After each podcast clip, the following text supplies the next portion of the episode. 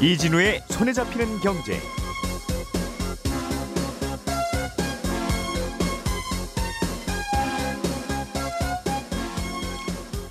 안녕하십니까 박세훈입니다. 지금은 가격이 15억 원을 넘는 아파트를 살 때는 대출을 한 푼도 안 해주고 있는데요. 정부가 이 규제를 앞으로 풀 것 같다는 보도가 나왔습니다. 잠시 후에 이 내용을 자세히 좀 알아보겠고요.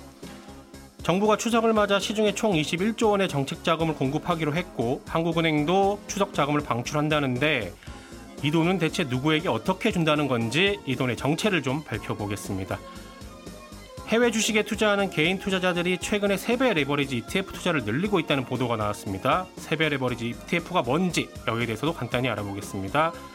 9월 6일 화요일 손에 잡히는 경제 바로 시작합니다.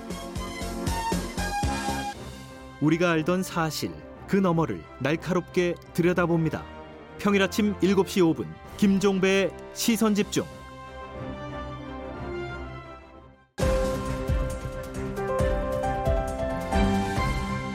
이진우의 손에 잡히는 경제. 네, 오늘 준비한 소식 듣기 전에 기상청 잠시 연결해서 지금 현재 태풍 진행 상황이 어떤지 먼저 좀 들어보겠습니다. 이온 리포터. 네, 태풍 흰남노가 7시 10분경에 울산 앞바다로 빠져나갔고요. 자정쯤 저 멀리 일본 삿포로 북서쪽 부근 해상에서 온대저기압으로 약해질 것으로 보입니다. 이 태풍의 여파가 남아 있어서 오늘 낮까지는 동쪽 지역을 중심으로 많은 비가 더 내리겠습니다. 현재 비가 가장 많이 오는 지역이 강원도 삼척 궁촌인데요. 시간당 20mm 가량으로 굵은 비가 쏟아지고 있습니다.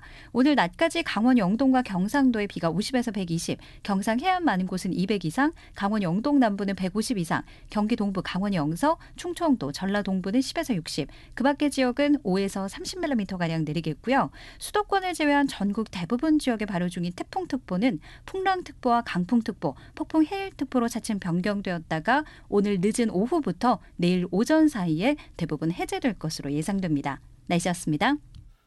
네, 모쪼록 큰 피해 없었으면 좋겠고요. 저희 진행자가 지금 열심히 오고는 있는데 조금 늦어지고 있습니다. 청취자 여러분의 양해 부탁드립니다. 나수지 기자님. 네. 요즘 국내 투자자들이 가장 많이 하는 투, 아, 가장 많이 투자하는 미국 주식이 3배 레버리지 ETF라던데 네. 이게 수익이 나도 3배, 손실이 나도 3배 네, 그런 그렇습니다. 상품인 거죠? 네, 그렇습니다. 이게 하루 움직임의 3개, 3배만큼 움직이는 상품인데 예를 들어 뭐 코스피에 투자하는 ETF다. 그러면은 코스피가 1% 오르면 ETF도 보통 그냥 1% 오르는데 3배짜리 레버리지는 3% 오르도록 만들어 둔 겁니다. 네. 이게 좀 주의하셔야 될 게 하루 움직임의 세배거든요. 네. 그러니까 일주일 동안 코스피가 10% 오른다고 세배 레버리지 상품은 그럼 30% 이렇게 오르는 게 아니라 어, 일주일 동안 만약에 쉬지 않고 올랐다면 눈덩이가 이렇게 불어나는 것처럼 세배보다 30%보다 그러니까 더 오르기도 하고 올랐다 내렸다 왔다 갔다 하면 세배보다 좀 덜 오르기도 하는 그런 상품입니다. 음, 예를 들면 어떤 주식을 사람들이 많이 사들이고 있는 겁니까 그럼? 네, 이 한 달 동안 국내 개인 투자자들이 해외에서 어떤 주식 가장 많이 샀는지 보면요. 1위부터 10위까지 절반이 세배 레버리지 상품입니다. 그러니까 1위는 미국 반도체 기업들의 주가를 따라가는데 요거를 세배 레버리지로 투자하는 ETF고 어 2위는 나스닥 지수 세배 레버리지 ETF. 그리고 심지어는 유럽에서 보면 이렇게 그냥 시장 전체가 아니라 뭐 테슬라처럼 그렇지 않아도 크게 출렁이는 주식들 세배 레버리지를 투자하는 굉장히 변동성이 큰 상품도 있는데 심지어는 이게 국내 투자자들이 어, 유럽 주식 중에서 가장 많이 사들인 상품이거든요. 그래서 우리나라 투자자들이 얼마나 레버리지 상품을 사랑하는지 이것만 봐도 알 수 있을 것 같습니다. 예. 네. 마이크 제가 넘겨받아서 어, 박 작가님 고맙습니다. 어, 이어가 보죠. 어, 네. 이런 주식을 네. 그러면 해외에서 사들이는 건가요? 네, 그렇습니다. 지금 해외에서 사고 있는데 왜냐하면 국내에서는 레버리지 상품을 투자하는 것이 굉장히 어렵습니다. 그러니까 일단 세배짜리 상품은 국내에 없고 어, 2배까지는 있는데 이게 원래 그래서 두 배짜리 상품을 국내 투 ETF 투자자들이 가장 많이 거래했던 주식이었거든요. 예. 근데 2020년에 어, 이 코로나 이후에 개인 투자자들이 시장에 굉장히 많이 진입을 하면서 레버리지 ETF에 사람들의 투자가 많아지니까 어, 금융당국이 볼 때 이렇게 주가가 많이 출렁이는 상품은 오를 때도 화끈한데 떨어질 때도 화끈하게 떨어지니까 예. 개인 투자자 보호를 위해서는 좀 문턱을 높여야겠다. 그래서 음. 주식 계좌에 최소 천만 원 있는 분들 이분들만 레버리지 ETF 살 수 있고 또 레버리지 ETF 투자하기 전에는 4시간짜리 교육 들어야 됩니다. 음. 그래서 교육 마치고 나오는 코드를 주식 계좌에 입력을 해야 레버리지 ETF를 살 수가 있거든요. 예. 근데 국내는 이런 문턱이 있는데 이 미국 주식으로 눈을 돌리니까 아예 이런 문턱이 없이 살 수 있는 데다가 어, 국내에는 두 배 밖에 없었는데 오히려 미국에는 더 화끈하게 움직이는 세 배짜리 ETF도 있네. 네. 하면서 오히려 이런 문턱이 미국 주식 시장에서 더 위험한 상품으로 어, 투자자들이 몰리는 결과가 나온 겁니다. 미국 주식에서도 이런 세 배짜리 종목들은 국내 투자자들 중에서 선별된 분들 말씀하신 대로 계좌 잔액이 천만 원이 넘든가 별도의 교육을 받았든가 네. 하는 분들만 거래할 수 있도록 증권사 시스템을 애초부터 만들어 놨으면 되는 건데 지금이라도 음. 바꾸거나. 네네. 음, 일단 뭐 아직 못 따라잡고 있는 거군요. 걱정은 걱정만 하면서. 음, 네 그런 상황입니다. 네. 음, 이게 그 전문가분들은 설명하실 때 세 배짜리 레버리지면 위험도 세 배, 수익도 세 배인 걸로 생각되지만 주가라고 하는 게 올랐다 내렸다 올랐다 내렸다 하기 때문에 네. 계속 오르기만 하면 이게 좋은데 올랐다가 내렸다가 올랐다가 내렸다가 하면 음. 오를 그러니까 100원에서 10% 오르면 110원. 거기서 10% 떨어지면 99가 되잖아요. 100이 네. 되는 게 아니라. 그렇죠. 떨어질 때 똑같이 떨어지더라도 많이 떨어지니까 음. 그것 때문에 레버리지는 잘못하면 손해 많이 본다 하시던데. 네, 맞습니다. 그러니까 이게 그냥 일반적인 상품도 말씀하신 대로 10% 올랐다가 10% 떨어, 떨어졌다가 다시 10% 오르면 예. 100에서 100이 되는 게 아니라 99가 되잖아요. 근데 레버리지가 걸리면 이 손실폭이 훨씬 더 커집니다. 예. 예를 들어 10%가 아니라 30%가 떨어졌다 오른다고 하면 음. 100에서 30% 떨어지면 70 갔다가 이게 다시 오르면 91이잖아요. 그러면 9% 떨어지는 효과가 있어서 어, 가만히 내가 주식을 들고 있기만 해도 이 시장이 횡보하면 올랐다 떨어졌다 하면서 내 수익률이 어, 저절로 녹아내리는 음. 그런 효과가 있고 또 한 가지 중요한 포인트는 수수료가 비쌉니다. 예. 그렇기 때문에 들고만 있어도 장기 투자하면 내 수익률이 음. 녹는 상품이다. 이렇게 좀 주의를 하셔야 될 것 같습니다. 이거는 쓰려면 정말 단기 투자용으로만 써야 되는 거예요. 그렇죠? 네. 내가 원하는 혹은 예상하는 방향이 한 방향일 때 최소한 오늘 내일은 오를 것 같다. 네, 그렇습니다. 또는 오늘 내일은 떨어질 것 같다 할 때 오늘 내일만 투자하는 용도로. 네, 그거에 대한 강력한 확신이 있을 때만 그렇겠죠? 짧은 예. 기간에 쓰시는 걸로. 알겠습니다. 어, 자, 그러면 김현우 소장님 네. 준비해 오신 내용도 좀 들어보겠습니다. 15억 넘는 아파트 살 때 지금은 네. 대출을 전혀 안 해주고 있죠? 그렇습니다. 단돈 천만 원도. 네. 여기에 대해서 이거는 좀 규제를 풀어야 되겠다고 정부가 생각하는 모양이에요. 맞습니다. 요 15억 초과하는 아파트에 대해서 대출이 안 나온 건 2019년 12월 16일에 나왔던 부동산 대책 때문이었는데요. 이때부터 예. 초고가 아파트 음. 시가 15억 원을 초과하는 아파트에 대해서는 개인뿐만 아니라 뭐 주택임대사업자, 매매업자, 법인 가릴 것 없이 예, 모든 금융권에서 주택담보대출을 금지하겠다라는 대책이 발표됐었습니다. 네. 사실상 이때 이후로는 아주 특별한 경우를 제외하고는 10억 초과 아파트는 오로지 현금으로만 구매가 예, 가능한 상황인데 음. 아, 최근 정부에서 이 규제를 해제하는 걸 검토하고 있어요. 어제 금융위원장도 아, 이 부분에 대해서 언젠간 논의돼야 될 이슈다. 아, 그러면서 이제 LTV 완화와 함께 종합해서 논의를 해야 된다라고 언급을 했으니까 아, 조만간 이에 대해서 좀 해제를 검토하지 않겠느냐라는 음. 분위기가 나오고 있는 거고요. 어, 지금 정부 들어선 이후에 이 대출 규제 완화가 나온 거는 지난 8월부터 이제 생애 최초로 주택을 구매하시는 분들한테는 LTV 80% 적용. 요게 음. 지금 시행이 되고 있고 단만 대출 금액은 6억까지만 해준다는 거죠. 그렇습니다. 예. 어, 그리고 아직 시기는 미정이지만 지역과 상관없이 뭐 지금 투기 지역, 투기 과열 지역 이런 것과 상관없이 전 지역에 LTV 70% 적용하는 것 예. 이걸 이제 단일화하겠다고 밝힌 바가 있는데 음. 이 부분은 아직 시기는 안 정해져 있습니다. 그런데 어, LTV를 사실 일괄적으로 지역과 금액에 상관없이 70%를 적용하면 사실상 10억 초과 주택에 대한 대출 금지 규제는 자연스럽게 풀어지거든요. 15억짜리 아파트도 10억까지도 된다는 거 아니겠습니까? 그렇죠. 그렇게 예. 될 텐데 이 둘을 어떻게 좋아 조화해서 풀 건지 이 부분에 대해서는 아직까지 뭐 나온 바는 없습니다. 음, 이게 참 대출을 풀어주면 당연히 집값은 오르는 쪽으로 움직일 테니까 그건 문제인데. 네, 아무래도 그렇겠죠. 집값은 이미 뭐 10억 넘는 아파트가 서울에 훨씬 많아진 상태에서. 네. 집좀 사려면 이제 그게 눈에 들어오는데 대출을 안 해주면 맞습니다. 다 못 사면 이해가 되는데 부모님한테 빌릴 수 있는 사람은 살 빌려서 살 수 있고, 예. 은행에서는 안 빌려주고, 네. 그게 이제 그 불만이 가장 걱정이죠. 그렇습니다. 음. 그러다 보니까 15억 밑으로만 또 수요자가 몰리게 돼서 오히려 시장을 안정시키는 게 아니라 예. 아, 실제 실수요자가 사는 이 저가 중저가 요쪽 아파트에만 또 사람이 몰릴 수 있다. 그래서 부작용이 크다라고 이제 바라보는 음. 과도하게 거품이 생기겠죠 그쪽에는. 예, 그렇습니다. 한 3억이면 되는 아파트가 막 6억, 7억, 8억 올라가고. 네. 아무래도 그러다 보니까 또 이제 원래는 이런 규제를 풀어주는 것 자체가 주택 가격을 또 자극하지 않을까라는 우려 때문에 꽉꽉 죄고 있었던 건데 네. 지금 주택 시장 열기도 뭐 작년이나 재작년에 비해서는 빠르게 식고 있고 오히려 지금 주택 경기가 침체되는 거 아니냐라고 우려가 나오는 상황. 이라서 이 15억 대출 규제를 풀어줘도 크게 문제는 없을 것 같고 좀 전에 말씀드린 대로 15억 대출 규제를 유지했을 때 부작용들이 더 크다라고 판단하는 이런 시각들이 많기 때문인 걸로 보입니다. 네. 아, 그런데 15억 규제가 풀린다라고 했을 때 그럼 어떤 효과가 있느냐를 생각을 해보면 어, DSR 규제가 지금 40%가 그대로 적용되고 있잖아요. 예. 내가 버는 연봉 대비 1년 동안 갚는 원금과 이자의 합이 40%를 못 넘는다. 요 규제가 있기 때문에 음. 사실상 15억짜리 아파트를 산다. 70%까지 해서 10억 대출을 내가 받고 싶어도 네. 소득이 뭐 1억 5천 정도 넘어가지 않으면은 불가능한 거거든요. 예. 결국은 DSR 규제가 거의 대부분의 규제를 에, 좌지우지하고 있다라고 볼 수가 있는데 음. 에, 그렇기 때문에 이 15억 초과 주택담보대출의 규제를 풀어준다고 하더라도 크게 시장에 미치는 영향은 없지 않겠느냐. 음. 에, 다만 이제 15억 넘는 집을 사려고 했는데 한 10억, 12억, 13억 있다. 그런데 은행에서 조금만 대출이 나오면 살 수 있는 그런. 수요자들은 음. 분명히 있겠죠. 예. 그래서 현금이 조금 부족해서 못 사는 사람들이 대출을 받아서 뛰어들게 됐을 때요 덕에 음. 에, 거래가 일어날 수는 있는데 그동안 거래가 없었던 15억 초과 아파트에 이 매물로만 나와 있던 것들이 거래가 재개되면서 음. 기존에 이제 실거래가를 기록했던 것에 비해서 더 위로 찍느냐 아래로 찍느냐 가격을 음. 음, 이거를 실제로 얼마 정도의 거래가 되느냐에 따라서 이제 주택 시간의 시장의 음. 향방을 조금 예측할 수 있지 않을까 또 시장 분위기도 거기에 좌지우지되지 않을까 에, 그렇게 뭐 바라보는 시각도 있습니다. 실제로 거래가 되기 시작하면 이제 그게 실제 가격으로 자리 잡을 거다. 그렇죠. 지금은 옛날에 6개월 전에 고가로 거래됐던 것만 있고 네, 호가들은 다 내려왔는데 실거래가 안 찍히고 있으니까 맞습니다. 우리 동네 집값에 대해서 다들 이제 각자 생각만 하고 있는데 네.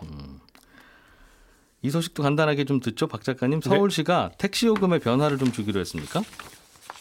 네.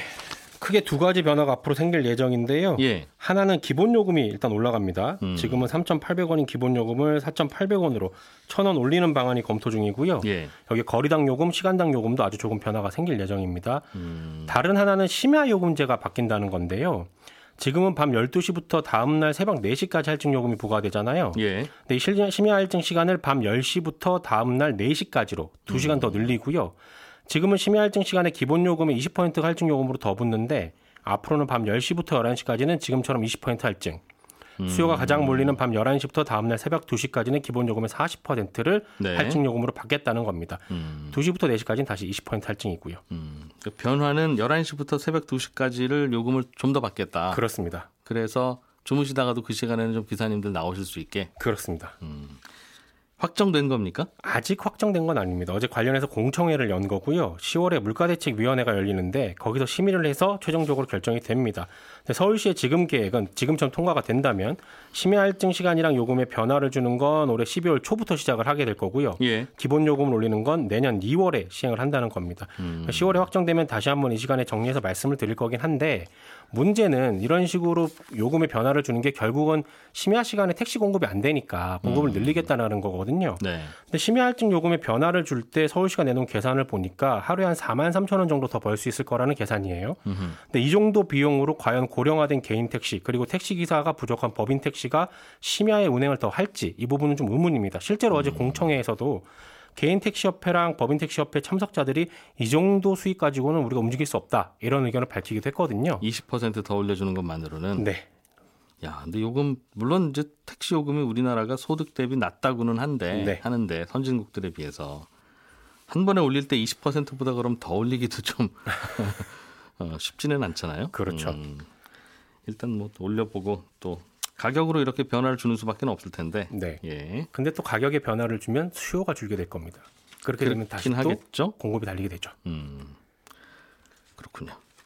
어, 김현우 소장님, 예. 지난번 폭우 때 네. 침수로 인해서 운행이 불가능한 차들을 네.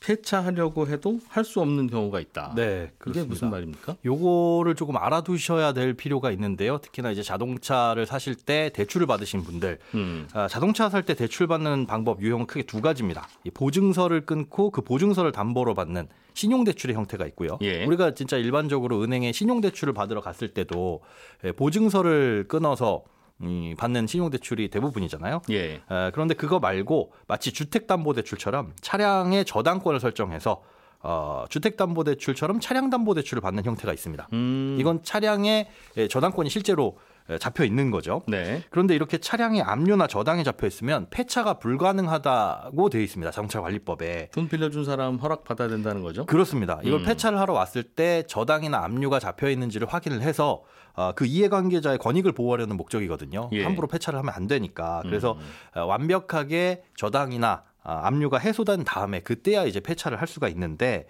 에, 그래서 사실은 이렇게 걸려 있다고 하더라도 연식이 아주 오래돼서 사실상 그 차가 담보 가치가 없다. 이럴 때는 예, 폐차를 해줍니다. 음. 음, 이게 이제 승용차의 경우에는 11년 이상이거든요. 이걸 네. 차량 초과한 말소라고 하는데 어, 이렇게 11년이 지나지 않은 차량에 그럼 저당권이 잡혀 있으면 어떻게 되냐? 대출을 받을 때 이렇게 저당이 잡혀 있으면 어떻게 되냐? 차를 운행할 수 없는 상태가 되더라도 음. 그 빚을 다 갚기 전까지는 사실상 폐차를 할 수가 없습니다. 네. 물론 이제 차량 연식이 11년이 넘어가서 저당이 잡혀 있음에도 불구하고 폐차를 하게 될 경우에는 빚은 빚이 사라지는 건 아니에요. 당연히 네. 이제 갚거나 다른 차를 샀을 때 또 저당이나 압류가 걸릴 수는 있는데 문제는 음. 차를 폐차시키게 되면 그 차에 대한 보험료나 세금 같은 부담은 없어지겠죠. 네. 하지만 11년이 넘지 않는다 그러면 사실상 폐차할 수 있는 방법이 없다 보니까 다 갚아야 된다는 거죠? 예 갚을 때까지 차에 대한 보험료, 세금 음. 이것도 계속 꾸준하게 낼 수밖에 는 없다는 거죠. 집 앞에 세워놔야 된다. 예, 집 계속. 앞에 세워놓는 그 못 움직이는 차를 또 세워야 되는 부담도 있고요. 음. 어, 그래서 실제로 지금 대출을 받으신 분들 중에 이번에 침수가 어, 된 분들 가량 한 500명 정도 가량이 음. 지금 이 저당이 설정되어 있는 상태라서 폐차도 네. 못 하고 있고 음. 따라서 이제 차를 유지하는 부담이 계속 늘어나게 될 텐데 이렇게 대출 형태에 따라서 어, 나중에 폐차하는 소요가 생겼을 때 어떻게 다르다. 되는지 음, 이런 음. 부분들은 좀 알아두실 필요가 있을 것 같습니다. 범칙금이나 세금 밀린 것도 차곡차곡 쌓아놨다가 차 이렇게 폐차할 때 한꺼번에 갚으라고 그러죠. 그렇습니다. 그것도 음. 갚지 않으면 이제 문제가 생길 수 있는 거죠. 음, 그렇군요. 차가 좀 오래되면 일단은 차 폐차하고 세금 나중에 갚아라. 혹은 맞습니다. 대출 나중에 갚아라 이게 되고. 예, 어차피 그 차에 대한 담보 가치가 없기 때문에 그차 음. 묶어놔봐야 소용이 없어서 그렇습니다. 그렇군요. 상식적으로 알아두자. 예. 네. 박세훈 작가님. 네. 음, 정부가 이맘때만 되면 발표하는 뉴스가 있습니다. 그렇습니다. 어, 추석 명절을 맞아서 중소기업 지원을 위해 뭐 몇 조의 자금을 공급하기로 했다. 네. 그냥 들으면 공급이라고 하는 다- 단어가 참 우리나라에는 애매하게 쓰이는데 이게 빌려준다는 거냐 아니면 공짜로 준다는 거냐 네. 공급은 이렇게도 해석되고 저렇게도 해석되잖아요. 것입니다. 음. 말씀하신 어떻게, 것처럼 추석? 때 되면 단골로 나오는 뉴스인데 네. 21조 원이에요. 금액부터 말씀드리면. 왜냐하면 이 21조 원은 매년 안 바뀌기 때문입니다. 네. 결론부터 말씀드리면 정부가 중소기업에 공짜로 돈을 나눠주겠다는 게 아니라 그 정도로 대출을 해보겠다 이런 의미입니다. 음. 그럼 평소에는 담보 없다고 대출 안 해주던 중소기업한테 추석이라고 특별히 대출을 더 해준다는 거냐? 예. 그것도 아닌 게요. 정확하게 말하면 혹시 추석 때 대출을 받으려고 오는 우량한 중소기업이 있으면 음. 은행이 대출을 잘 해줘서 21조 원 정도가 중소, 중소 기업들한테 대출금으로 나갈 수 있게 노력하겠다. 네. 이런 뜻입니다. 근데 생각해 보면 우량한 기업은 굳이 추석 아니더라도 대출을 잘 해주잖아요. 원래도 평소에도 그렇죠. 예. 근데 대출을 못 해줄 기업이라면 어차피 추석이라고 해서 대출을 갑자기 해주는 것도 아니니까 네. 결국은 추석이라고 달라질 것도 없습니다. 그런데 원래 추- 우량하지 않았는데 추석이니까 대출해드리겠습니다. 이것도 좀 이상하잖아요. 그렇죠. 네. 예. 그러니까 열심히 하겠다라는 의미의 기사인데 매년 이렇게 나오는 겁니다. 음, 그냥 그럼 그 21조 원이라는 숫자는 네.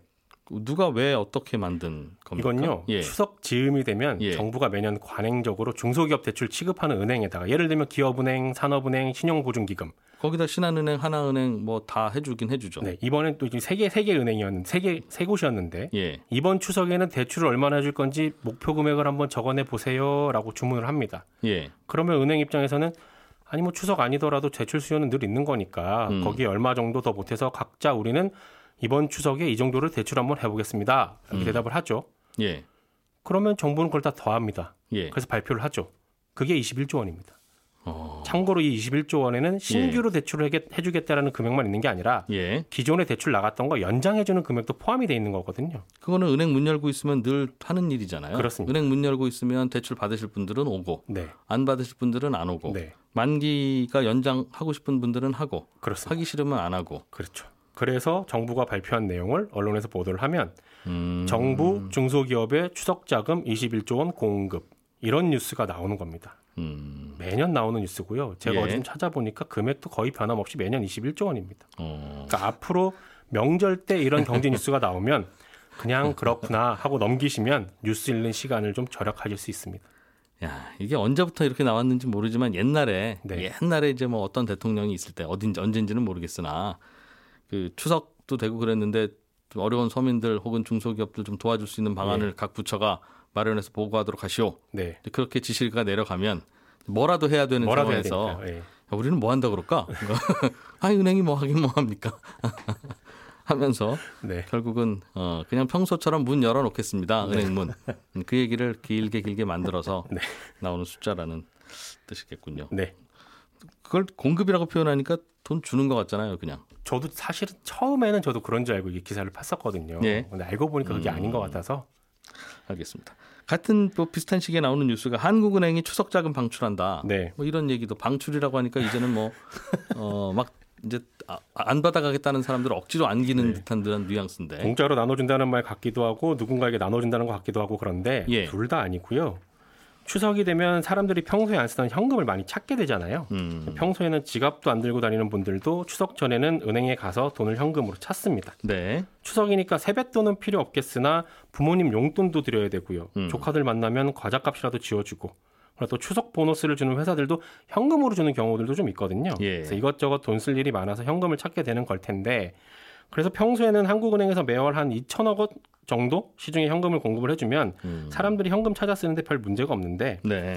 이맘때는 더 많아지니까 그래서 어느 정도 나가는지 궁금해서 제가 어제 한국은행에 확인을 해봤거든요. 음. 추석 연휴를 3일 정도로 잡을 때 대략 4조 원 정도가 지금 공급이 됩니다. 이맘때 되면. 공급이 된다는 건 평소보다 더 많은 어, 수량의 현금이 필요하다는 말이죠. 그렇습니다. 조금 재밌게 말씀을 드리면 예. 시중은행들이 한국은행에 전화해서 저희, 저희 현금 필요합니다. 현금 좀 보내주세요. 평소에는 안 쓰던 네. 현금을. 그럼 이제 음. 한국은행이 알겠습니다 하고 보내주는 거고요. 이걸 음. 추석 자금 방출 이렇게 언론에서 부르는 겁니다.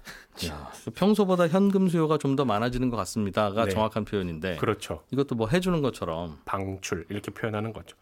어제 기사 나온 것들 중에 관련 예. 사진도 같이 실려 있는 기사들이 있거든요. 예. 근데 그 사진을 보면 종이돈 다발이 있어요. 그거를 사람 어깨 높이 높이만큼 쌓아가지고 음. 카트로 막 이렇게 싣고 다니는 그런 기사가 실려 있습니다. 실제로 한국은행 지하 창고에 있는 현금이 네, 밖으로 나가는 장면일 텐데. 네. 음, 그것도 한번 찾아보시면 아, 이렇게 방출이 되는구나 라는 네. 걸알 수 있습니다. 음. 그 지폐가 한국은행 창고 안에 들어 있을 때는 그게 우리나라 돈도 아니고 네, 통화량에도 안 잡히고 네, 뭐 종이도 아니고 뭐 그냥 그런 거라고 하더군요. 실제로 그렇습니다. 이게 이제 밖으로 나가야 실제부터 그때부터는 돈인데 요즘에는 뭐 추석 때도 현금 쓸 일 예전보다 좀 줄어든 것 같기도 하고 어, 저는 현금 많이 찾았습니다. 추석 때 네, 왜요? 조카들 용돈 줘야 돼가지고. 아 조카들 용돈 줘야 되는 거는 수년 전부터도 계속 같을 때였는데 네, 돈을 좀 더 많이 버는. 아 요즘 요즘 박 작가님 네. 주머니 사정이 좀 괜찮다. 맞습니다. 시간이 한 1분 정도 남았는데 하나만 더 말씀드릴게요. 요거는 세상에 이런 일이 느낌의 보도가 하나 나왔는데 1분까지는 아니고 약 한 20초 남았습니다. 아, 예. 그럼 요 얘기는 다음 내일 시간에 이어서 드리겠습니다. 뭔지 모르지만 네. 제목만 알려주세요. 어, 가상화폐 거래소가 예, 9만 5천 원 환불해 달라고 했던 고객한테 100억 원을 환불했다는 소식입니다. 내일 들어보죠. 네.